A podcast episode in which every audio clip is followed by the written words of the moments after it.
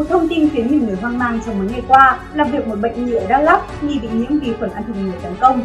Thực hư về thông tin này như thế nào? Liệu đây có phải là loại vi khuẩn mới được phát hiện hay không? Câu trả lời sẽ có trong bản tin ngày hôm nay.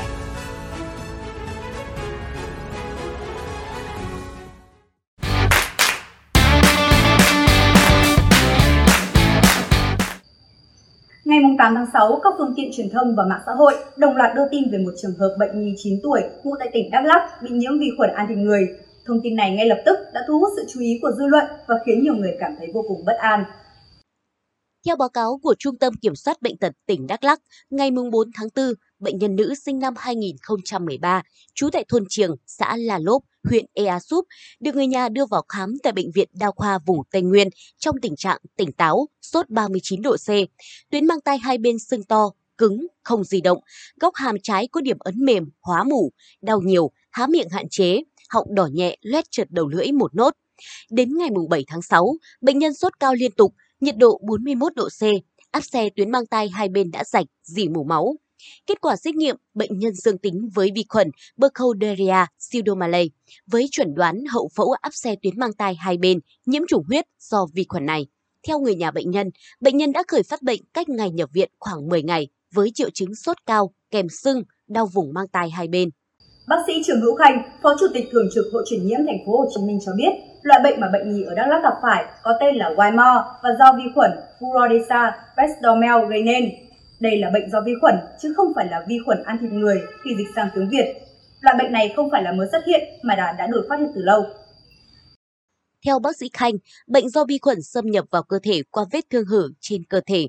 Vi khuẩn từ vết xước đi vào máu, gây nhiễm trùng máu hoặc áp xe hoại tử nhiều cơ quan, trong đó có da và vùng da bị bệnh, gây loét, hoại tử.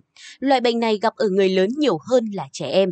Đồng quan điểm này, tiến sĩ Trịnh Thành Trung, trưởng phòng nghiên cứu khoa học, Viện Vi sinh vật và Công nghệ sinh học thuộc Đại học Quốc gia Hà Nội cho rằng, khái niệm vi khuẩn ăn thịt người hoàn toàn là bịa đặt xuyên tạc, không phải là khái niệm của bệnh này.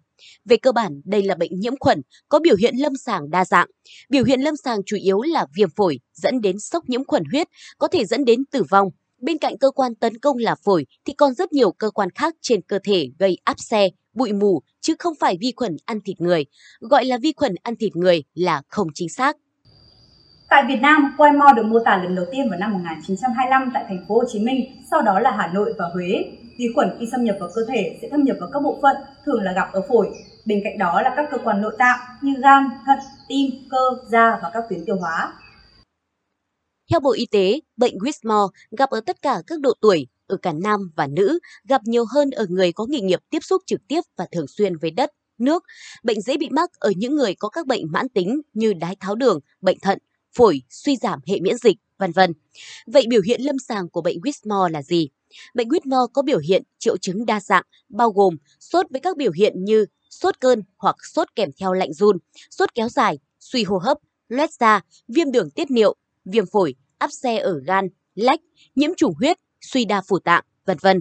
Theo Phó Giáo sư Tiến sĩ Đỗ Duy Cường, Giám đốc Trung tâm Bệnh nhiệt đới thuộc Bệnh viện Bạch Mai, ở trẻ em, bệnh thường có biểu hiện là áp xe tuyến mang tai, dễ bị nhầm với quai bị, sốt kéo dài, chỉ một số ít có biểu hiện viêm mảng não, viêm phổi, áp xe gan, tổn thương thần kinh, vân vân. Ở người lớn, bệnh cảnh lâm sàng khá phức tạp, thường bị chẩn đoán nhầm với các bệnh khác như nhiễm trùng huyết tụ cầu, lao phổi, áp xe cơ, bệnh hệ thống, vân vân. Theo Phó Giáo sư Tiến sĩ Đỗ Duy Cường, nếu không được phát hiện và điều trị kịp thời, nhiều trường hợp mắc Whitmore bị sốc nhiễm trùng và tử vong bệnh khó chuẩn đoán và phát hiện ngay cả khi đã được khẳng định chuẩn đoán bệnh Whitmore, việc điều trị cũng không hề đơn giản.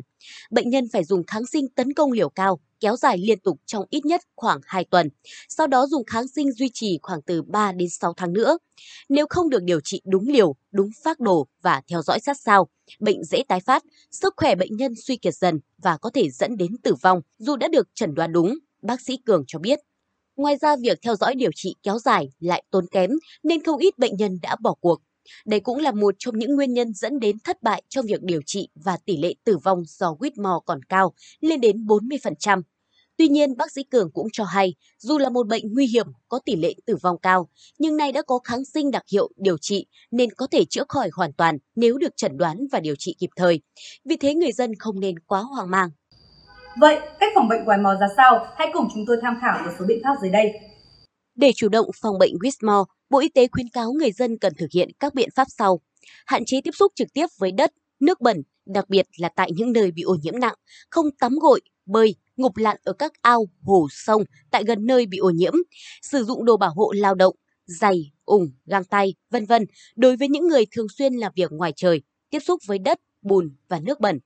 Đảm bảo vệ sinh cá nhân, thường xuyên rửa tay với xà phòng và nước sạch, đặc biệt là trước và sau khi chế biến thức ăn, trước khi ăn và sau khi đi vệ sinh, sau khi đi làm ruộng. Thực hiện ăn chín, uống chín, đảm bảo vệ sinh an toàn thực phẩm, không giết mổ, ăn thịt động vật, gia súc, gia cầm bị ốm chết. Khi có vết thương hở, vết loét hoặc vết bỏng, cần tránh tiếp xúc với đất, nước có khả năng bị ô nhiễm.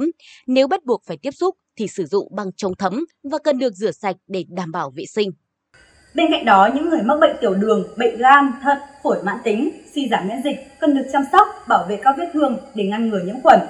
Khi nghi ngờ nhiễm bệnh, cần đến các cơ sở y tế để được tư vấn, khám và phát hiện điều trị kịp thời.